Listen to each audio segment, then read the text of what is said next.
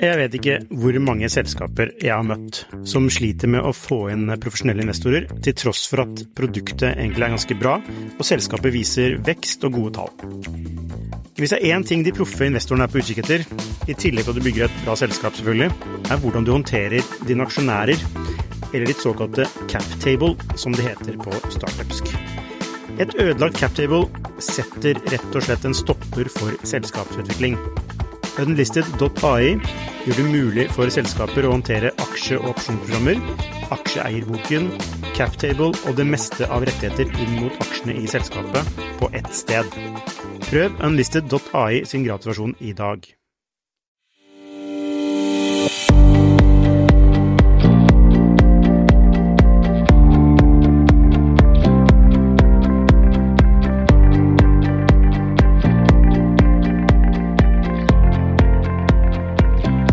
Hei og velkommen til Skifters podkast. I dagens episode har vi med oss eh, en som har deltatt flere ganger tidligere, nemlig Otto-gründer Andreas Torsheim. Velkommen, Andreas. Tusen takk.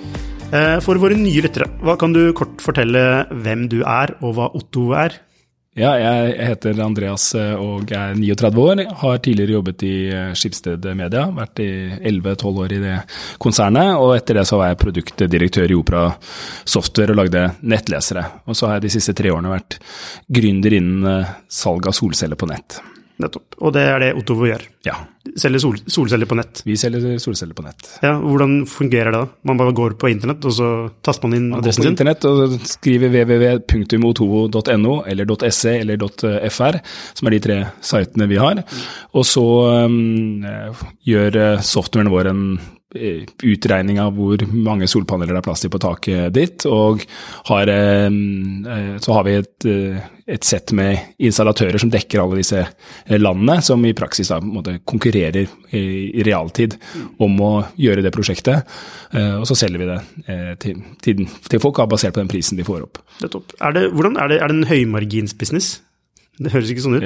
Det er jo ikke som måte, software hvor du har 99% margin på det neste SAS-abonnementet du selger. Mm. Men det er ikke dagligvare heller med 3, 3% vi, vi har sagt at liksom må ligge på 15-20% margin. Det må, det, det må, vi ha for å kunne liksom dekke inn den jobben vi gjør med med salg og markedsføring og operations-desken hos oss, som, som, forvalter installatørene. Ja, Men sånn på sikt, altså sånn, hva er det du regner med på sikt skal, altså du skal sitte igjen med på bunnlinja, da? Eh, altså sånn i, i prosent? Vi, vi, tenker at man kan ligge på en bruttomargin på rundt 20% Det er såpass, ja. Ok. Ja, det er ganske det er bra. Så må du bare ha det. Vi selger en vare som koster nokså mye. da. Det koster jo 100 000 pluss for et solcelleanlegg. Så da, da må du bare selge nok enheter og dekke lønna til alle, ja. alle du, du, har. Så yes. det er jo det er på en måte vanlig scale-up-matematikk eh, som gjelder for oss. Hvor mye kan vi sitte igjen med på hvert produkt, og, og, hvor mange kan vi klare å dunke ut. Ja, Og Europa som er deres eh, altså Det er ikke USA, men det er Europa som er, Europa, er primært. Ja, ja. ja, For der er det er, Hvordan er konkurransen der? Det er på en måte litt vanskelig å si. Da. Det skal de neste fem årene opp ca. fem millioner solcelleanlegg i Europa. Noen kommer til å eh, montere opp eh, de, så det er jo eh, Du har en konkurranse som fra den ene siden kommer fra håndverkersiden. Mm. Taktekkere og elektrikere liksom, rundt omkring i Europa banker på dører og sier skal, skal ikke du ha solcelleanlegg, eller har annonser i, i mer eller mindre vellykka annonsekanaler. Uh, og så har du de store kraftselskapene som har fått øynene opp for at dette er en, er en greie. Og da møter vi måtte, Vattenfall og Fortum og E.ON og de store kraftgigantene, eh, som gjerne bruker noen prosent av sine gigantiske markedsføringsbudsjetter på, på å selge solceller. Um, så du har liksom gigantene på den siden og mange små på den andre. Men det er ikke så mange som er i, måte, i kroppen på oss med en forretningsmodell som ligner på, på vår, og som kan kombinere eh, markedsføringsevne som de store har, med rekkevidden til de mange små, som er i hver landsby i hele Europa. Eh, og Det prøver vi å kombinere. da, en, en plattform som har eh, hundrevis og hundrevis av bedrifter som, som priser solcelleanleggene, og så markedsføre oss på nett med hovedsakelig Google og Facebook-annonser for å nå kundene mer effektivt enn Fortum og E.ON og Vattenfall gjør. da. Så det er en slags markedsplass for uh, Ja, er- er- installatører? Definitivt, det er en markedsplass, uh, men bare på den ene siden. På samme måte som uh, du kan si Uber for eksempel er det. da. De har, de har, de har plattform bare på den ene siden. Mot kunde så ser du bare merkevaren Uber. Og for oss så ser du bare merkevaren Otovo når du kjøper solcellene. Skjønner. Ok. Eh, og da er det Ok, så dere prøver egentlig å, samarbeide da, med installatører og få flest mulig inn på plattformen deres, og det er ikke sånn at de ikke kan jobbe for andre også? Eller for Ja, det, må de gjerne, det må de gjerne gjøre. De sier at mm. måte, Google krever ikke at du skal bare annonsere hos dem for å bruke AdWords. Og, hos oss så må du, om du vil banke på dører og, og selge på den måten, så må du gjerne gjøre det. Mm. De fleste installatørene hos oss finner jo ganske raskt ut at det er best at internettgutta gjør internettsalg, og så kan de drive med montasje, som er deres fagfelt. Dette høres ut som eh, et markedsføringsrace, da. Så det, det handler jo om dette blir, så Dere må jo bygge et brand som blir en Altså dere må bli nummer én-destinasjon for eh, Eller sånn eh, assosiasjon Hvis man tenker solceller, så må man tenke Otovo. Ja, det, det, det er jo en måte å gjøre det på. Jeg tror mm, når man skal bygge brand, så er det jo klart at hvis du skal sånt hyppig kjøpte produkter, eh, så er det jo at en colaflaske kan du kjøpe hver dag, og da er det viktig for cola at det er cola du tenker på når du står foran brusautomaten, og ikke et annet, eh, et annet produkt. Eh, Veldig få kjøper solceller hver dag. Ingen gjør det. Ingen kjøper solceller for andre gang engang. Alle kjøper det for første gang. Så for oss så optimerer vi mer for at du skal bli overbevist her og nå. For de fleste av kundene våre kom på at de skulle få solceller for en liten stund siden. Så har de snakket om det i familien. Herr og fru eh, har sittet og snakket sammen og så sagt nå går vi for dette. Er, dette er en av de tingene vi skal bruke penger på. Og så gjør du sånn som når du skal kjøpe varer du ikke kjøper veldig ofte. Eh, du googler litt, du finner ut hva det, hva det går i, eh, og så blir du veldig fort ekspert. Alle forbrukere er sånn raske på å bli eksperter. Hvis jeg skal kjøpe en Mixmaster, så kan jeg ingenting om Mixmaster i dag, men etter å ha vært innom en Elkjøp, så vet jeg liksom hvor mange rotasjoner den skal ha, hvor mange trinn på, styr, på, på styrke den skal ha, eh, kanskje volumet på mix, mikseren, jeg vet ikke. Du lærer deg masse greier om det veldig fort. Ja. Og sånn gjør kundene våre òg. De lærer seg plutselig masse greier om, om paneler, og da må vi være der eh, for å close dem. Så vi tenker at det er fint at Digital synlighet. ja, digital synlighet og evnen til å konvertere i nettbutikken når de først er der. Ja. Så, så det er fint for oss at E.ON i, i Sverige har reklame på skiheiser og busser og sånne type ting. Det skaper oppmerksomhet rundt solcellene, eh, og den prøver vi å plukke opp sånn at når de er på, foran datamaskinen sin og klar til å ta beslutningen, da må vi snike oss inn foran de som har hatt reklame på skiheisen, Ja. og close salget. Det er litt som Tesla, egentlig. Det var flatterende. Nei, altså, Tesla, altså En ting er jo måte eh, Solar City Tesla, eh, men eh, jeg tenker på altså, hvordan de er liksom direct to consumer, eh, hvordan de har bygd opp nettbutikken som får et altså, Så vi vil gjerne ha merkevare, og, og aller helst på en måte som gjør at uh, når du har kjøpt solceller til, til huset ditt, så snakker du varmt om oss, sånn at naboen din. Eh, og- også tenker at Otova er stedet jeg skal gjøre det på. Eh, det er måten vi, vi prøver å bygge en synlighet og en, en merkevare. Har dere kompetanse på dette her? Altså på digital synlighet?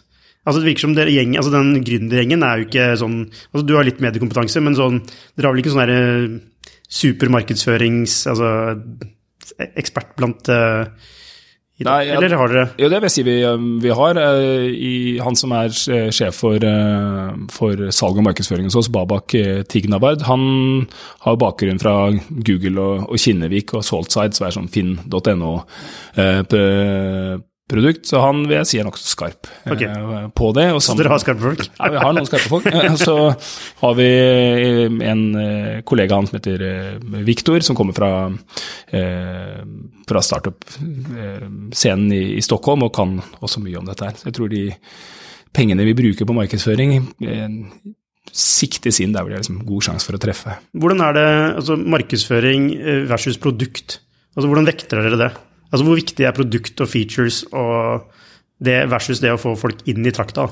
Ja, det går ikke an å liksom vekte, du må jo Du må gjøre begge deler, selvfølgelig. deler, må gjøre begge deler. Så, så vi har, eh, vi har en sett med utviklere og eh, design- og produktfolk som jobber med at nettbutikken skal gjøre den døren skal når folk kommer inn. Og så, den, eh, og så, er det viktig at nettsiden også kommuniserer de riktige tingene. Du vil måtte ha samme, riktig samtale med, med kunden din når, når, de kommer inn. Og så er markedsføringen eh, også både helt avgjørende. De, det er jo, det tilsvarer mot i, i dagligvare-location eh, din. Hvis du er på et gatehjørne hvor det ikke er noen folk, så kan du drive butikk så bra du bare vil.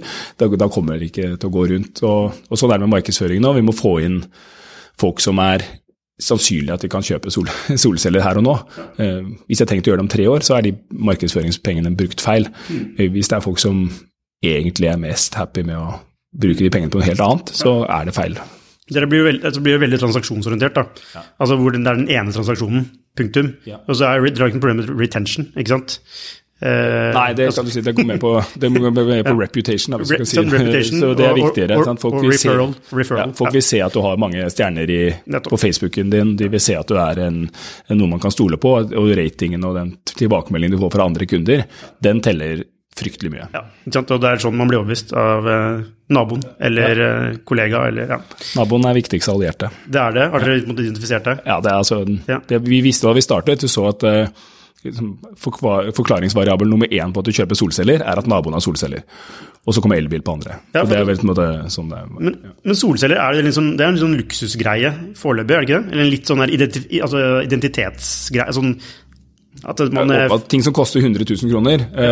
uh, det er jo ikke Det er jo klart det er en, det er en dyr vare. Uh, og da uh, og, og, er du interessert i det, så har du også et tak som du rår over selv. Så du er en villaeier.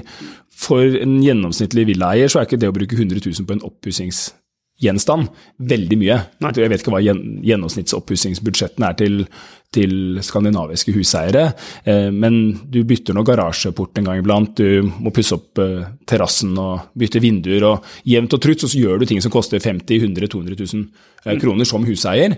Eh, vi er den, på den lista, og de interessante kundene for oss er de som putter solceller på toppen av den lista.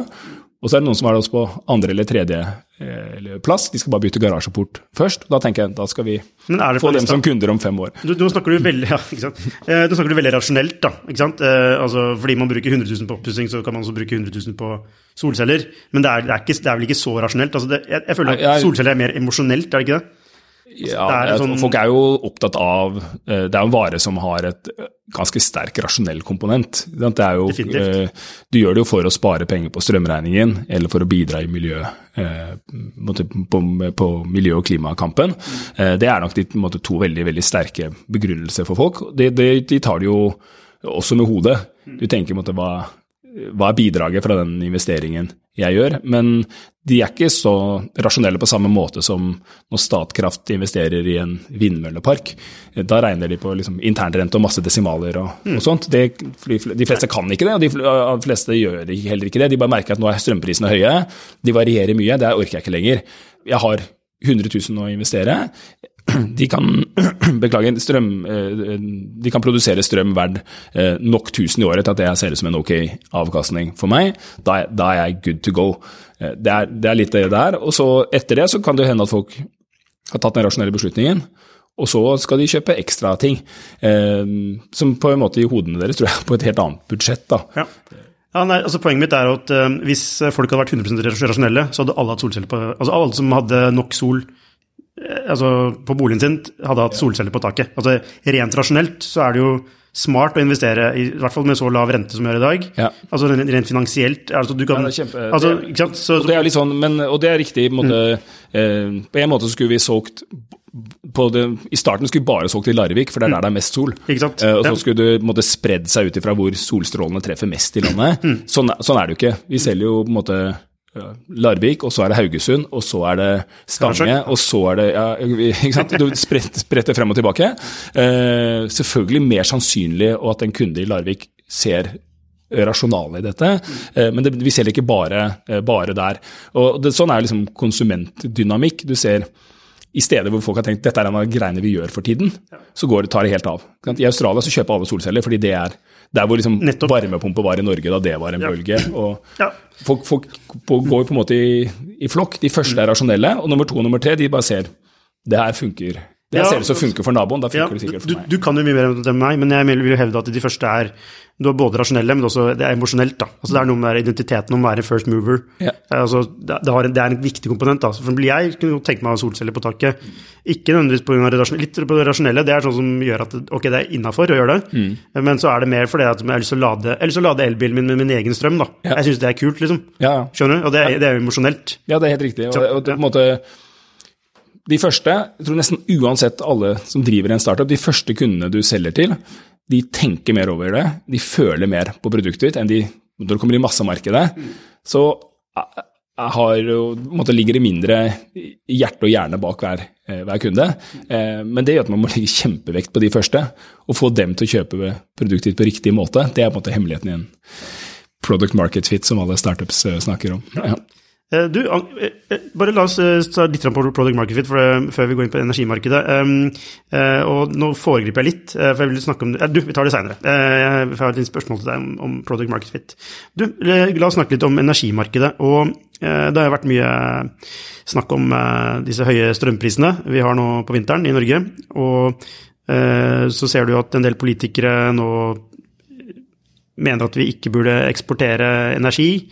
Altså det er litt sånn populistisk, kanskje, jeg vet ikke. Mm. Men hva tenker du om det? Altså med, er det, er det, gjør Norge feil i å eksportere energi?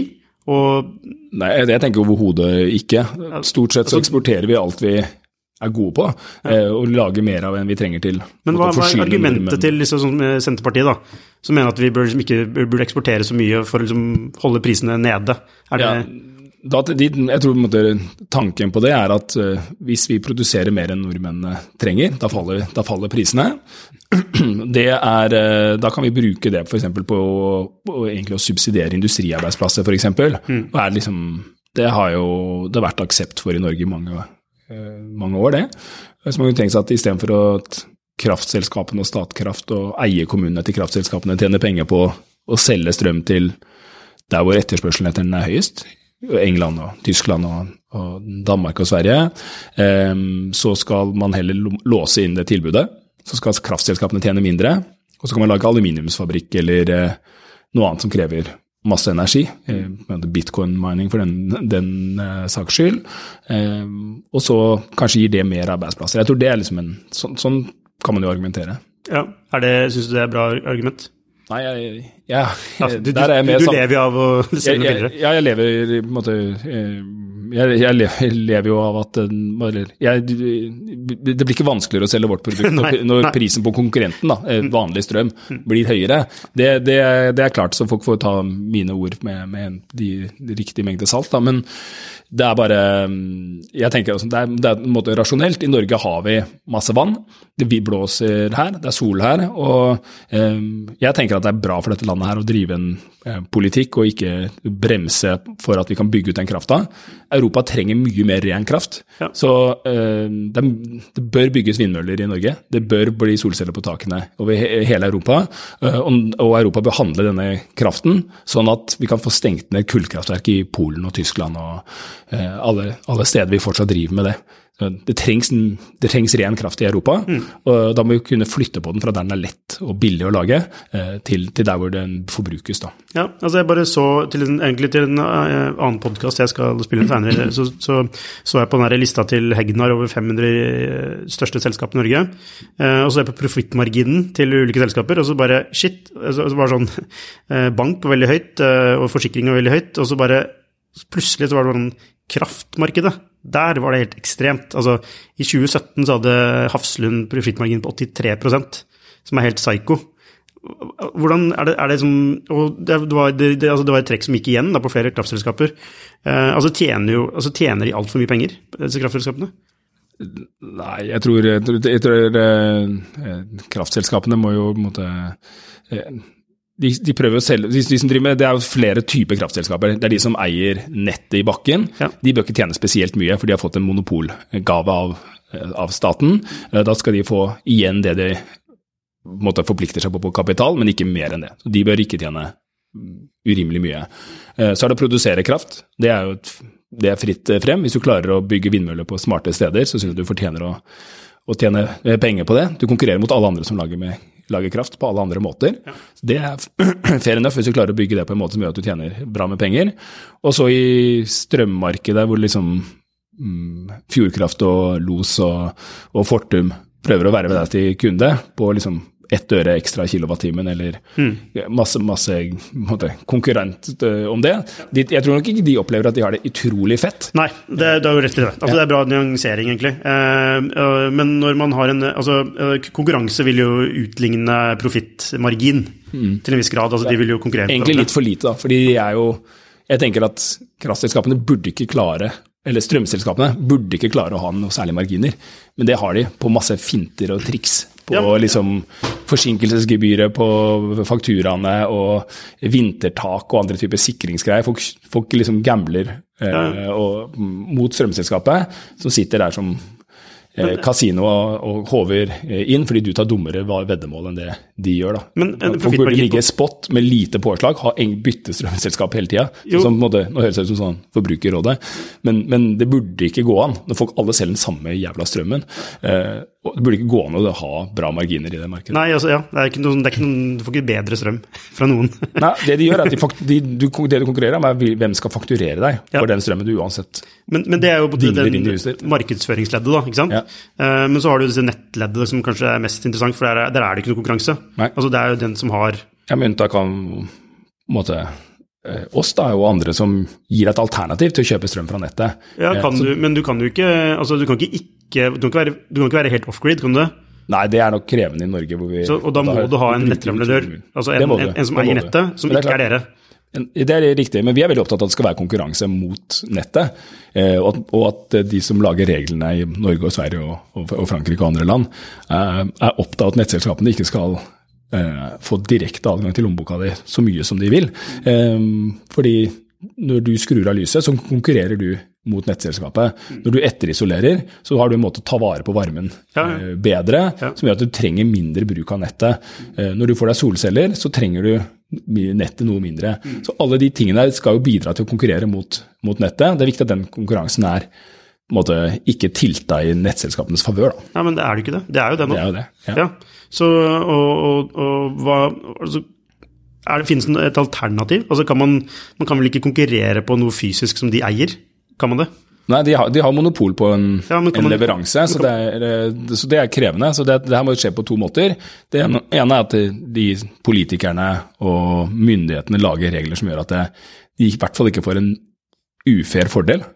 Og på en måte kan bare si alle i Norge må betale 5000 kroner for strømregning, enten du bruker mye eller lite, som de ønsker å få innført nå. Og de må ikke, og så må det jo være eh, må Folk tenke selv og ordne seg sånn at de bruker alternativer. da. Men er det, er det, ønsker man å få innført det en sånn fastpris?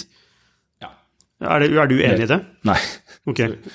men, nå blir det strømpodkast her. Eh, ja, men det er interessant, det, er, det er interessant ja. for dette, er, dette er jo, handler litt om hvordan man holder konkurrenter utenfor. Altså, ja. altså, det er en måte for dem å holde Sånn som ja. dere utenfor, da. Um, og, men dette, altså, disse 5000 kronene, altså, hvem sitt forslag er det, og hvorfor er det dumt, mener du? Det, det er NVE, da, eh, som er Norges vassdrags- og energidirektorat. De lager reglene eh, for, for hvordan strømselskapene og nettselskapene skal kunne tjene pengene sine. Um, og de, de, har en vurdering på at ja, det som koster, er ikke hvor mye strøm du bruker, uh, det er hvor mye nett blir bygd ut. Det drives av hvor mange folk vi har, hvor tjukke kabler vi putter i bakken, masse andre greier. Så de mener at strøm er prisa eh, altså strømnettet er priset eh, feil, og det burde være et høyere fast element. Det er, det er rasjonalet deres. Men det blir litt sånn Da prøver du å løse problemet sånn som det er i dag. Jeg tror man kunne hatt godt av å tenke at det kommer jæklig mye ny eh, teknologi inn i husene våre eh, som kan eh, styre hvordan vi lader. Eh, vi kan bygge solceller på takene våre, vi kan ha smarthjem eh, som gjør at vi får bukt med mye av den energi- eh, og effektsløsingen som skjer i husene våre. Og man burde nok la den teknologien gå sin gang før man begynner å optimere for hvordan nettselskapene skal få inndekning på de kostnadene de har tenkt å ha de neste årene. Hvorfor må de løse problemet? Ja. Folk kan løse det billigere på en, okay. på en annen måte. Det er liksom opptatt av. Du vil vente til vi vi kommer til et slags nytt normalnivå. Ja, men Det er liksom sånn eh, det er som om hvis, hvis det var NRK som skulle lage alt TV-innholdet du hadde, så, måtte, så hadde de lagd masse TV-serier, og så hadde du måttet betale en kjempehøy NRK-lisens. Men man må jo tenke at det finnes jo alternativer til at de skal lage det innholdet, og sånn er det liksom med, med, med energibehovene i huset ditt. Det fins alternativer eh, til, eh, til det tradisjonelle systemet. Um, en ting, altså um, eh, Du kjente selskapet Switcher, jeg tror jeg fortalte deg om det. Um, som uh, egentlig gjør litt ikke det samme som det, men litt samme som det. Altså, de investerer i solcellepanel, men ikke i, på takene til folk. Uh, Det vil si, uh, det, det skjer altså, der hvor det er mest sol. Er ikke det mer fornuftig, egentlig? En måte, istedenfor å kjøpe solceller på ditt eget tak, investere i solceller i, i eh, Italia? Ja, jeg tenker at det, det er sånn sett mer i konkurranse med nesten eh, sparing i aksjer eller eh, andre ting. Du, du investerer i noen ting, eh, og, og hvis det er måte, det som er formålet, så er, må jo man liksom se på hva, hva gir minst risiko og mest eh, avkastning eh, for meg. Og da tror jeg liksom det kan være å investere i solceller, det kan være investere i startups, det kan være å investere i eh, DNB-aksjer. Ikke, vet jeg hva som er Ja, det er irrelevant, egentlig. Nei, ja, det, ja, vi tenker nok ikke på det som noen ting som er en, konkurrent. Nei, nei, jeg tenker- jeg- det er ikke det spørsmålet heller, om tenkt- ja. Nei, altså, poenget... Og, og som forbruker tenker jeg at det er mer en konkurrent. måte. Jeg kan bruke sparepengene mine på å investere i et solpanel i Italia, og da forventer jeg å få måte, 10 avkastning på det, eller hva det er måte, tilbudet på det er. Og da vil jeg vurdere det opp mot andre spare- og investeringsforslag jeg får, ville jeg tenkt da. Ja. Eh, fair enough. Uh, fordi når man investerer i sitt eget tak, så handler det jo om at man, må, man vil redusere en, en garantert kost. Ja, du vet at ja, ja, du, mm. strømregningen kommer eh, Ja. Sett kommer hver måned, så det er en annen, annen sak. da. Det ligner kanskje mer på å på måte, ta fastrentelån for å slippe å få svingninger på renta. Ja. Yes. Um, du, uh, dere har jo hentet masse, masse penger, uh, og det skal vi snakke litt om snart. Um, men jeg er interessert i selskap, selskap Ottovo. Uh, og dere, dere, nå er dere rundt 50 ansatte. Dere er, er til stede i Sverige og er på vei inn i Frankrike. Ja. Du snakker litt fransk, gjør du ikke? Ja. Så da er ikke det et problem. Og du snakker svensk òg? Ja, nei, men det er, noen, det, det er for jeg har andre som snakker bra svensk. Jeg skal, jeg skal være nokså beruset før det blir bra svensk på meg. Men altså, hvordan, eh, altså, dere har gått fra null, eller la oss si fire gründere, til 50 ansatte på tre år nå. Eh, hvordan sikrer dere kvalitet i veksten? Altså, hvordan sikrer dere den derre at når det vokser såpass fort, da, eh, at det, ja, det kva- ansetter bra folk, og de kommer inn i en rutine som funker for selskapet osv.? Altså, jeg tror uh, Vår opplevelse av det er at det å sikre kvalitet på enkeltfolk ja, har vært en måte, velsignet øh, lett. da. Mm. Det er så mye kule, flinke folk med masse måte, fete egenskaper. Jeg tenker bare, er, så- jeg liksom blir rørt når jeg ser hva slags folk som har lyst til å jobbe med oss. Uh, Så liksom alle de søknadene vi får inn hvis vi legger ut en stilling, er bare det er helt amazing. Jeg tenker bare wow, dette er jo Bra pitch. dette er, ja. dette, er som, dette er som folk som søker liksom denne på Ja, dette er som om vi var et, et kjempestor employer-brand. Okay. Eh, og så er det til lille oss, så kommer disse kule folkene. Kjempebra. Det som er vanskelig, er å organisere det på en måte som gjør at ikke folk eh, føler at ah, det var bedre før da vi var litt mindre, eller eh, nå, nå er sjefene blitt så sjefete at nå får, nå får ikke jeg bidratt med kreativiteten min mer, eller, eller måte, Fader, nå jobber, begynt å jobbe i siloer, og det kommer overraskende Fort. fort. da, At det er liksom Det går fort fra at du satt i, på samme pulten eh, med, med sånn fysisk kontakt med hverandre, til at man måtte ha et, sånn, rom de, et rom for de som jobber stille, og et for de som ringer og maser og har møter. Og så begynner liksom eh, eh, atomene i Otovo-dyret kommer lenger fra hverandre. Det er vanskelig å ta vare på. Eh, og jeg, ble overrasket over hvor eh, mye man må tenke på det, og, eh, hvor mye man må jobbe eh, med det for at det skal bli et bra sted å jobbe underveis. Jeg tror Hvis ting sto stille, skulle vi nok klart å lage en bra bedrift for 50 ansatte, men nå er vi 50 ansatte en stund, og så blir vi 60, og 65 og, og 70. og Hvordan gjør dere dette, da? Hvordan sikrer du dette? Hvordan jobber du med dette? Eh, tror Først er liksom å høre på de du jobber eh, med, og eh, det er jo liksom Det er noe jeg må tenke på selv. At du må, du må eh, Når du er gründer, så vi har det jo, du har jo Vi som var og starta Otovo, vi har liksom noe vi vil få til. Eh, så da blir det litt at du har lyst til å gjøre noe, du har lyst til å snakke og sånt, men når du blir større, så må du lytte til, til folk og høre på pulsen. Hva er det som, hva er det som gjør at vi ikke eh, får ut det fulle potensialet vårt? Hva er det vi mangler for at eh, vi skal få mer ut av kreativiteten og energien eh, din? Så det er liksom å lytte, lytte, underveis. Hva er det folk sier da, når du spør om det? De sier at vi får ikke vite hva som skjer. Det er på en måte klassisk informasjon, eller de kollegaene mine, jeg vet ikke hva de driver med lenger. Veldig mange varianter av hva er det som foregår. Hva er det sjefene gjør når de er inne i det møterommet der?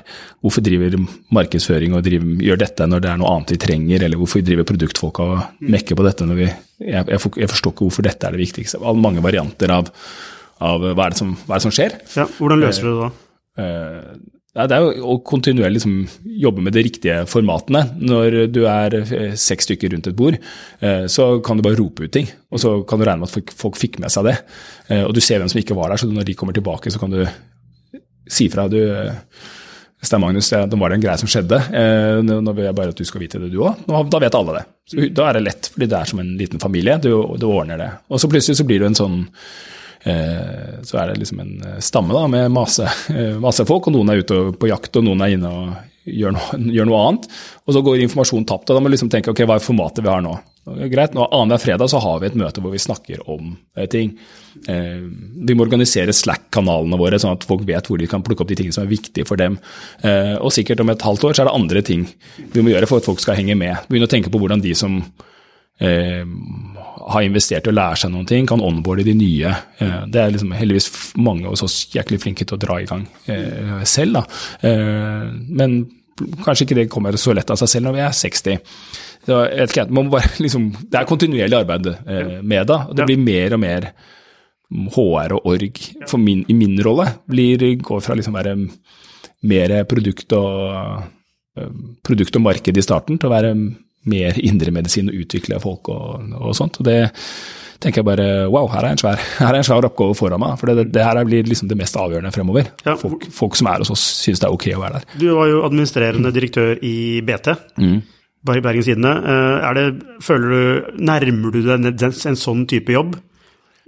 Ja og nei, på en måte så håper jeg ikke det skal være det. For det, var en gammel bedrift hvor det var eh, som eh, var inne i en stor endring. Jeg følte nesten sånn som når du kjører berg-og-dal-bane og bare kjenner G-kreftene i svingen. At liksom her er vognen og de som sitter oppi den, ikke i utgangspunktet på vei samme, samme, sted. Du kjente det liksom litt. og det, var liksom, det, er ubehagelig, og det er litt dumt hvis ikke du har øh, over tid forberedt en organisasjon på at det liksom alle, alle, ja. Eh, alle er med i fartsretningen. Mm. Eh, så på en måte håper jeg aldri vi kommer dit, at folk føler at liksom Eh, man vet hva det går i, og vi har de riktige folkene til å gjøre de riktige oppgaver og, og, og sånt. Og det går på at du liksom må planlegge hva bedriften skal drive med, og så må du ansette folk som passer til å holde på med det, og så må du utvikle dem, og de må utvikle seg selv eh, for, for å lykkes med det. Så på en måte håper jeg at vi aldri liksom blir såpass mm, på en måte mm, skeivtilpassa som mange mediebedrifter hva er, er liksom du har for mange som driver med printting, mm. og spesifikke ting som er knytta til papiravis, og for få som kan frontend-utvikling eller eh, podkast eh, Jeg vet ikke. Liksom, noen ting som ikke var uh, på mediebordet uh, for, for ti år siden. Mm. Um, men på den annen side så er det sånn, ja, når det blir større ting, så blir noen ting mer formelle. Du må huske at det liksom Greit, vi må ha en, nå må vi ha en runde med verneombud. Det er, vi, nå må vi Eh, vi bør, nå bør vi ha en medarbeiderundersøkelse, for jeg senser ikke helt hvordan pulsen er på forskjellige kontorer av meg selv lenger. Da, da blir det litt mer, det litt mer ordentlig. Hva er det viktigste du har lært da, i din rolle som eh, gründer? Ah, herregud, det er, som, det er, vanskelig å rangere. Altså, får så jæklig mange impulser hver dag. Innenfor dette, altså når du snakker om nå, da, organisasjonsutvikling. Altså du, for jeg vil anta at du hadde en, en, en viss idé og mm tenkte du hadde en god kompetanse rundt det, og du har sikkert det, mm. eh, altså i organisasjonen, liksom, for du har jobbet som leder i mange selskaper. Eh, så tenkte du at det ville bli sånn, på en eller annen måte, eller tenkte du at det ville bli annerledes? Eh, og hva er det du har på en måte, hva har overrasket deg? Um, Nei, jeg, det, det jeg overrasker meg over, er liksom noen ganger så tenker jeg bare Oi, er vi her nå? Eh, fordi man har jo lest om at når startups går forbi åtte personer, da det, går det utover det som én eh, Da er man ikke én til åtte, som er måte vi organiserer både familier og lag i militæret. og mm. eh, måte, det, er no, det, er en enhet som funker opp til åtte. Det funker alltid. Ingen syns det er vanskelig å forstå hvordan man er organisert når det er én til åtte, for det er liksom, vi er en gjeng. Og så uh, finner man ut ok, her må vi fordele oppgaver. Uh, så dere fem er utviklerteamet, og dere sitter i den kroken av kontoret. Og dere er salg og markedsføring, dere jobber på en annen måte, og dere sitter borti her. Uh, dere har en som er teamleder for dere, så hun sørger for at dere får vite hva som foregår. så jeg, snakker, jeg, kan ikke snakke til alle 25 lenger, men jeg snakker til en og en jeg kan, og så snakker jeg til de som er et teamlead eller tar sjefsansvar. For de formidler det videre. Jeg hadde lest liksom at organisasjoner på en måte har et knekkpunkt på 8, og så har de det på 40, og så har de det på eh, et sted på noen hundre. Eh, men jeg lot meg liksom overraske over at man, som, en morgen så står du der så bare Å, fader, nå har vi det problemet som jeg har hørt at folk har når de er rundt 40. Eh, folk skjønner ikke hva som foregår lenger. Og så bare, fader, det her har jeg lest om, og jeg trodde vi begynte å jobbe med det, men det går så fort. Da så bare, oi, da var vi her, ja. Det er nesten som ja, Det er når du merker liksom Oi, jeg er i puberteten, eller Oi, jeg er nesten 40 år. Eh, hva er det som Oi, jeg har hørt om dette her før, men nå ser jeg at det, eh, nå er det sånn. Bruker du et sånt system som type OKR eller andre styringssystemer? Vi gjør det. Eh, ja.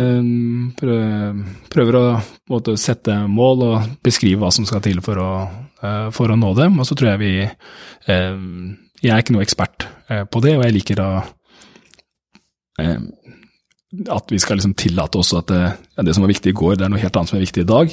Eh, men det blir vanskeligere når det mange, for da kan du liksom ikke dra så hardt i rattet på, på vogna, eh, for da kan folk falle av. Eh, og, ja, og, du kan ha måtte, sagt spesifikke ting til investor som gjør at du kan ikke, kan ikke alltid kjøre til venstre hvis du sa til investoren at du skulle kjøre til høyre. Ja, eh, så, det er den balansen ja. mellom dynamikk og stabilitet som er eh, krevende, eller? Ja. Mm. Du, um, fra skalering til uh, Altså for å skalere må du ha penger. Dere har mm. henta nærmere 200 mill. Ja. Uh, fra egentlig ganske store aktører, da, som Obos og Agder Energi, Agder, Energi Selvåg, Venture, Selvåg KL, KLP, KLP. Uh, og da Nysnø klimainvesteringer. Ja, som vi henta 100 mill. nå siste ja. runde. Um, altså, hvordan, hvordan, hvordan klarer å hente 200 millioner? Altså, hva er hemmeligheten bak det? Hvordan henter man penger fra investorer? Det er nye ting du må gjøre måte, for hvert ledd. Da. Mm. Og så er det Hvis du henter corporate eh, Hvis du henter venturekapital, eh, vekstkapital, eh, så er det hvis, hvis måtte, ren, ren venturefinansiering er jo lagt opp som et sånn etappeløp hvor uh, først så investerer de første investorene i teamet. De ser på ser på den gjengen og tenker at kan disse her klare det de sier at de skal gjøre? Er det de sier at de skal gjøre, et interessant område å gå for? Så, så da du ser liksom Første såkorngreiene er Vi har klart å samle denne gjengen her. Vi er tre stykker nå. Eh, og vi har tenkt å angripe dette markedet som ikke du visste om i går, men som er helt sjukt interessant. Eh, og med vårt produkt så skal det bli kjempebra. Kan du bevise det? Nei. Har dere solgt ting? Nei. Har dere bygd noen ting? Nei, litt grann mens vi var i den gamle jobben, men nå har vi klart å satse. Ok, Så har nesten ikke noen beviser. Nei, beviset er oss tre og et interessant marked. Så, du, så får du litt grann penger eh, for det, og da må du gå videre til at se her, her er en prototyp. Dette her, Vi har vært ute og snakket med ekte mennesker, mange er interessert. Og så eh, kommer det nye penger inn for å bringe det produktet da til neste nivå, som er vi klarer å eh, selge, kanskje selge med å vise at dette produktet vil ha vi vil tjene 2000 kroner på hver gang vi selger det. Eh, så hvis vi selger 1000 enheter, så blir det 2 millioner, og da er dette lønnsomt. Vi trenger ikke mer enn 2 millioner i kostnader for å selge 1000 enheter. Ok, Så begynner du å liksom eh, Du må huke av flere og flere bokser til at liksom Er teamet bra? Er markedet bra? Går det an å tjene penger på hver enhet? Kan disse folka klare å selge nok enheter til at det går rundt? Klarer de å komme seg til flere markeder? Tåler de å konkurrere når de store aktørene får øynene opp for hva disse talentfulle folka driver med? Eh, på en måte så er det en sånn sjekkliste som jeg vet ikke, jeg er ikke, jeg er ikke i bunnen av den sjekklisten. Du bare jobber deg nedover, da. Og så må du bare liksom klare det neste. Um, og du må klare det før du henter penger på nytt? Altså du må Ja, du må, det handler jo om å uh, Det handler jo om at man sant, en, en, investering handler om at man blir enige om at uh, du uh, gir meg penger, En, da har vi egentlig en avtale om at jeg skal levere mer penger tilbake på et tidspunkt. Og så har jeg forklart hvordan det skal skje. Og i starten er det vær så snill, tro på meg. Etter hvert så er det kan vite, hvordan kan jeg vite at det kommer til å skje? Jo, OCR. Vi solgte for to millioner kroner i går. Det er 365 dager i året. Det blir 750 mil om, i, i, året på den farta vi er nå. Nå kjører, vi, nå kjører, vi, på, du skjønner at vi klarer å levere. Hvor viktig er fart? Helt avsindig viktig. Er, er for få gründere opptatt av fart? Ja. Ok, Hvorfor det? Eller forklar hva du mener med det. Ja, det har kjempemye å si for investoren. Hvis du har gitt meg 100 kroner, uh, så har jeg antagelig lov til å gi deg tilbake 200 uh, om litt. Det er ganske stor forskjell for deg om du får de tilbake om et år, eller om du får de tilbake om fem år. Så det evnen til å måtte, levere tilbake fort har kjempemye å si på hva, hvor verdifullt det er for investoren å investere i deg. Um, og hvis det er mer verdifullt for investoren å investere i deg, så må du gi bort mindre av selskapet ditt hver gang du henter kapital. Så det er på en måte rene investormatten i det, så er fort bedre. Uh, for må du gi bort mindre og kan sitte igjen med mer uh, verdi til de som har bygd selskapet, de som har talentet, de ansatte og gründerne, eh, og, mindre til de som har kapital og kan investere i en haug med ting. Eh, det syns, jeg liksom er, er, bra, og det vil oppmuntre til en bra, eh, bra startup-scene. I tillegg så er det jo sånn at um, det er veldig sjelden at et mulighetsvindu står åpent i, i 40 år. Noen startups er sånn som Pixar, at noen har en idé, og de må, må vi bygge datamaskinene for å lage animerte, eh, animert film, og så må vi lage de første filmene. og så måtte, Pixar er sånn 40 års startup-prosjekt, og så etter de har holdt på i blitt gamle menn, så lager de Toy Story, og så blir det et enda villere eventyr etter det. Eh, men de færreste er sånn. Du må liksom du ser en mulighet. Nå skal folk kjøpe solceller på taket. Hvis jeg hadde startet Otovo i 2027, så er det jo for det første blitt solgt 10 millioner solcelleanlegg. De har ikke jeg fått sjansen til å være med på. Hvis jeg bruker lang tid på å surrer rundt på hvordan vi skal måtte, finne den optimale greia, så kommer, kommer noen andre og tar sjansen min. Og så det tredje er når det går fort, gjør du mange ting, så lærer du kjappere. Er, nå er vi i kontakt med eh, tusenvis av kunder i uka.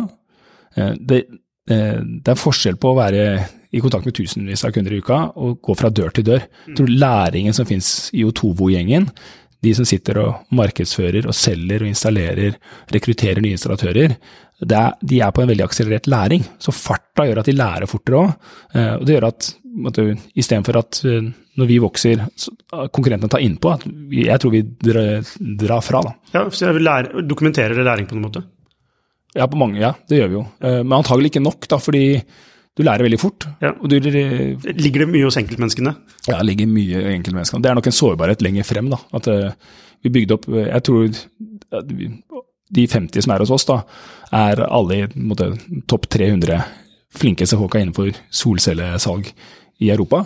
Uh, så det er, det er, rimelig bra, da, klare å, å ha det. Uh, men, men hvis, hvis liksom Otovo-gjengen falt ned i et fly, så kunne du ikke putte de 50 nye folk på det produktet, og så hadde det vært like bra. For det ikke noe, vi kan ikke dokumentere alt som finnes i hodene deres. Nei, ikke sant. Eh, hvordan, men er det noe dere kommer til å gjøre det? På en eller annen måte, og hvordan ja, gjør man det? Ja, vi, vi, prøver å skrive ja. ned sånn ja. Dette her er salgsprosedyren vår. Ja. Uh, så Kristel og Fredrik, som er uh, salgssjefer hos oss, de har skrevet ned hvordan man skal selge. For de onboarder nye selgere og sånt. Så de prøver å beskrive metodene sine. Uh, koden vår og produktet vårt er liksom litt dokumentert. Vi prøver å lage sånn prinsipper på hvordan algoritmen funker, så vi kan beskrive, beskrive hva vi er vi har hva det er vi har programmert, og hvordan ting funker sammen. For etter hvert så blir det nokså det bygd, Vi har bygd et komplisert produkt, og ingen, ingen, på et tidspunkt så hadde vi ikke inni hodet hvordan alle delene funket lenger. Da måtte vi begynne å skrive det ned. Men antagelig gjør vi det for lite. Jo, eksperimenterer dere systematisk, eller er det bare sånn her og der? Uh, nei, vi har sagt det ikke er systematisk. Det har vi en, en del å gå på. altså. Ja. Um, du, uh, nå skal vi snart avslutte, men tilbake til det jeg nevnte om product market fit tidligere i stad. Uh, som er bare sånn et poeng som jeg tenkte på her om dagen. Og det er jo at Eh, altså, noen gründere vil jo skape helt, et helt nytt banebrytende produkt, hvor kategorien ikke er satt engang. Altså, det er ikke et marked, man skal mm. skape markedet. Eh, mens jeg ser mange som lykkes, gjør jo ikke det. de tar jo egentlig tak i et veldig eksisterende marked. Sånn som Kolonial. Da. Folk kjøper jo mat, eh, og de bare gjør det på en smartere måte. Så hos dere, altså folk kjøper jo strøm, men her kan man spare penger på altså, yeah. eh, Hva tenker du, er det en sånn Og folk kjøper jo solceller. altså det ja, jo... Jo, folk kjøper solceller, og det er jo et konsept som funker i USA. Ja, folk kunne kjøpt solceller fra eh, andre enn eh, enn oss. Ja. Ja, så, Men, men eh, er, det, er det et råd å ta tak i ting som folk allerede gjør, og gjøre det på en bedre måte? Eller er det, eller er det mer det å måte, skape en ny kategori, da? Uff, jeg vet ikke, jeg tror de fleste som er gründere har liksom De har ikke elleve ideer som de veier mellom. Du har den ideen du har, og, og da brenner du for det. Fordi du ser bare om det er liksom Jeg har en kjempegod idé på hvordan man bygger et bedre høreapparat, eh, så er det eh, Da må du gjøre det. Hvis det er det du tror på, det er det du kan noe om, det er der du har sett en luke, så kan ikke du si Men det er mer rasjonelt å jobbe med noe som Altså, folk er ikke der. De har ikke, de har ikke et alternativ til høreapparat-ideen sin. De har ikke et alternativ til å drive med Så det handler om, handler om personen. Og Ja. hvordan, jeg tror kanskje Carl Munthe Kaas det er en sånn Og du, da. Mm. Dere, er, dere, ser, altså, dere er smarte fyr som ser Ja, la oss gjøre noe som eksisterer bedre. Mm. For vi vet at markedet, da vet vi at markedet er der. Ja, altså måte vår Den gjengen som har starta Otovo, vår observasjon var var solcellepanelene blir billigere og billigere. Så den hardwaren kan vi bare tenke at blir nærmere og nærmere gratis. Eh, hva er det som ikke blir billigere? Det er å eh, overbevise deg, Lukas, om at du skal få solceller på taket. Eh, selge det til deg. Organisere at noen skal komme her og skru det fast i, i taket ditt og koble det til, eh, til strømnettet på en lovlig og trygg måte. Hvordan gjør vi det? det? Det er der slaget kommer til å stå, ikke på panelene. Det løser kineserne og internasjonal handel. Check, da må vi gjøre dette. Og da er det tanken ja, Det er vel som alt annet, da. Det skal skje på nett. Software skal prosjektere og planlegge og gjøre flest mulig oppgaver. Ehm, og vi må bruke digitale verktøy for å mobilisere mest mulig effektivitet blant de håndverkerne som skal gjøre eh, dette. Og såpass, så grov var ideen da vi starta. Og så har vi brukt nå måtte, mange tusen timer hvert år på en stadig større gjeng. Så det problemet er vi kjempe, kjempe nyanserte tanker rundt. da. Men de, de ja, Men dere har product market fit. Vil du er det si sier vi har. Ja. Hvordan, hvordan vet du at dere har det? Eh, når du sitter og ser på salgsgrafen Ja, og du tenker dette er en bra ting, da. Hvis jeg har en dårlig dag, så går jeg inn og ser om vi selger, og så gjør vi det. Ok, Tenker men er det, bare, prosent, yes, er det en prosent vi er gode, tenker jeg. Er det en prosentsats? Nei, jeg vet ikke. Nei, men Hvordan vet man at man har product market fit? På hvilket tidspunkt? Altså, fordi Et problem er jo at veldig mange skalerer før det er product market fit. Og det er idiotisk. Mm. Ja. For da bare kaster de er som å penger ut av vinduet. Ja. Um, Nei, du vet ikke om du har altså På en måte, Product market fit er ikke noe du eh, altså Har du fått det, så er det ikke sikkert du beholder det. Eh, så, så jeg vet ikke. Det er vel sikkert en blanding av det å være liksom eh, det, det er som å si er du klok? Jeg er mer klok enn jeg var da jeg var 18, men jeg er sikkert mindre vis enn jeg vil være når jeg er 80. Eh, det er en sånn, det er det er en sånn type greie. da, sant? Det er en, er du Jo, men det er, jo sånn, det er både det, men er, det er jo begge deler. Altså, er det ikke det? Jo, det er, det er liksom eh, Det er blanding av, av noen ting som du ikke kan føle på. Du bare, eller som du ikke kan på en måte, Det finnes ikke to streker under svaret, og det er litt forskjellig for, for hver. Eh, For, hos oss er det jo under 1% av kundene som vi er i kontakt med, som kjøper anlegget. I mange andre bransjer ville det vært helt katastrofetall. Hvis, hvis ja. hvis 1 av de som gikk inn i en dagligvare, kom ut med varer, rimelig sprøtt dårlig. Eh, mens vi har en tilnærming med at måte, så lenge det koster lite å ha trålen liggende ute, så trenger så trenger liksom ikke å Ja, nei, det måtte være fisk i hver eneste kubikkmeter vann. Eh, sant? Det går fint. Um, nei, jeg vet ikke, product market fit, det er, det er, man blir jo litt sånn startup-klisjé, men du, du, når du har det, så vet du at du har det. Ja. Men ser du også som meg at det er mange startups som skalerer for fort? Nei, jeg tror altfor mange skalerer for sakte. Da. For sakte? Ja, det er for Ok, ja. du, du, må, eh, du må gå fort, og så kan du bare eh, du må, du må skalere fort uansett. Og så må du håpe at du har product market fit, at du får det underveis. Eh, fordi det går ikke an å det går ikke an å finne ut Oi, hadde, vi hadde product market fit. Eh, nå, vi burde vokst. Nå burde vi ha vokst litt mer. Jeg tror ikke det går, ass. Hmm. Ok, Må- så du altså, kan, må du, kan inn, du kan vokse deg inn i det, hvis du er flink på Jeg tror å det. Vi har vokst oss inn i det. For det hadde ikke fra starten? Nei. Ok, for da, hva, var, hva var utgangspunktet i starten? da? Nei, det er bare uendelig mange ting som gjør at du ikke er det. det er, så, jeg vet ikke, det er bare Du må ha møtt på mange kunder mange ganger, så du skjønner at ok, det her gjør vi litt feil. Så dette er overkommuniserer vi, dette underkommuniserer vi, dette er for dyrt, dette, dette, dette er for billig. denne delen av produktet må vi bli ti ganger så bra på for at folk skal forstå at det er en bra greie. Hvis ikke kan vi like å droppe å gjøre det. Eh, du må bare gjort det. Du må, liksom du må ha hundrevis av kundekontakter, tusenvis av kundekontakter, litt avhengig av hva slags produkt du, du har. Og det møter du først hvis du ja, hvis du prøver å ha 1000 kundekontakter. Du, får, du kommer ikke 1000 kundekontakter uten at du har gjort et forsøk på det. Ingen, ingen Veldig få har såpass genial product market fit mens de sitter på kontoret sitt at det kommer 1000 kunder inn døra. Du må jo prøve å skalere for å finne det ut. Ja, og helt til slutt, hva er, din, eh, sånn, eh, hva er ditt forbilde av organisasjoner? Er det Amazon? Er det, vil dere bli Amazon for innen energi? Ah, det har jeg ikke tenkt så mye på. Jeg, jeg, jeg, Men ser du på steg én, solcellepanel på taket? Har du noe steg to, steg tre? Ja, det har vi nok, men jeg tror, akkurat nå er vi veldig nøye på å tenke at det slaget vårt står på å være de som gjør det enklest for folk å få solceller på taket. Vi, hvis vi prøver på noe annet, så blir vi dårlige på, på steg én. Andreas Storsheim, tusen takk for at du kunne delta på denne podkasten. Tusen takk.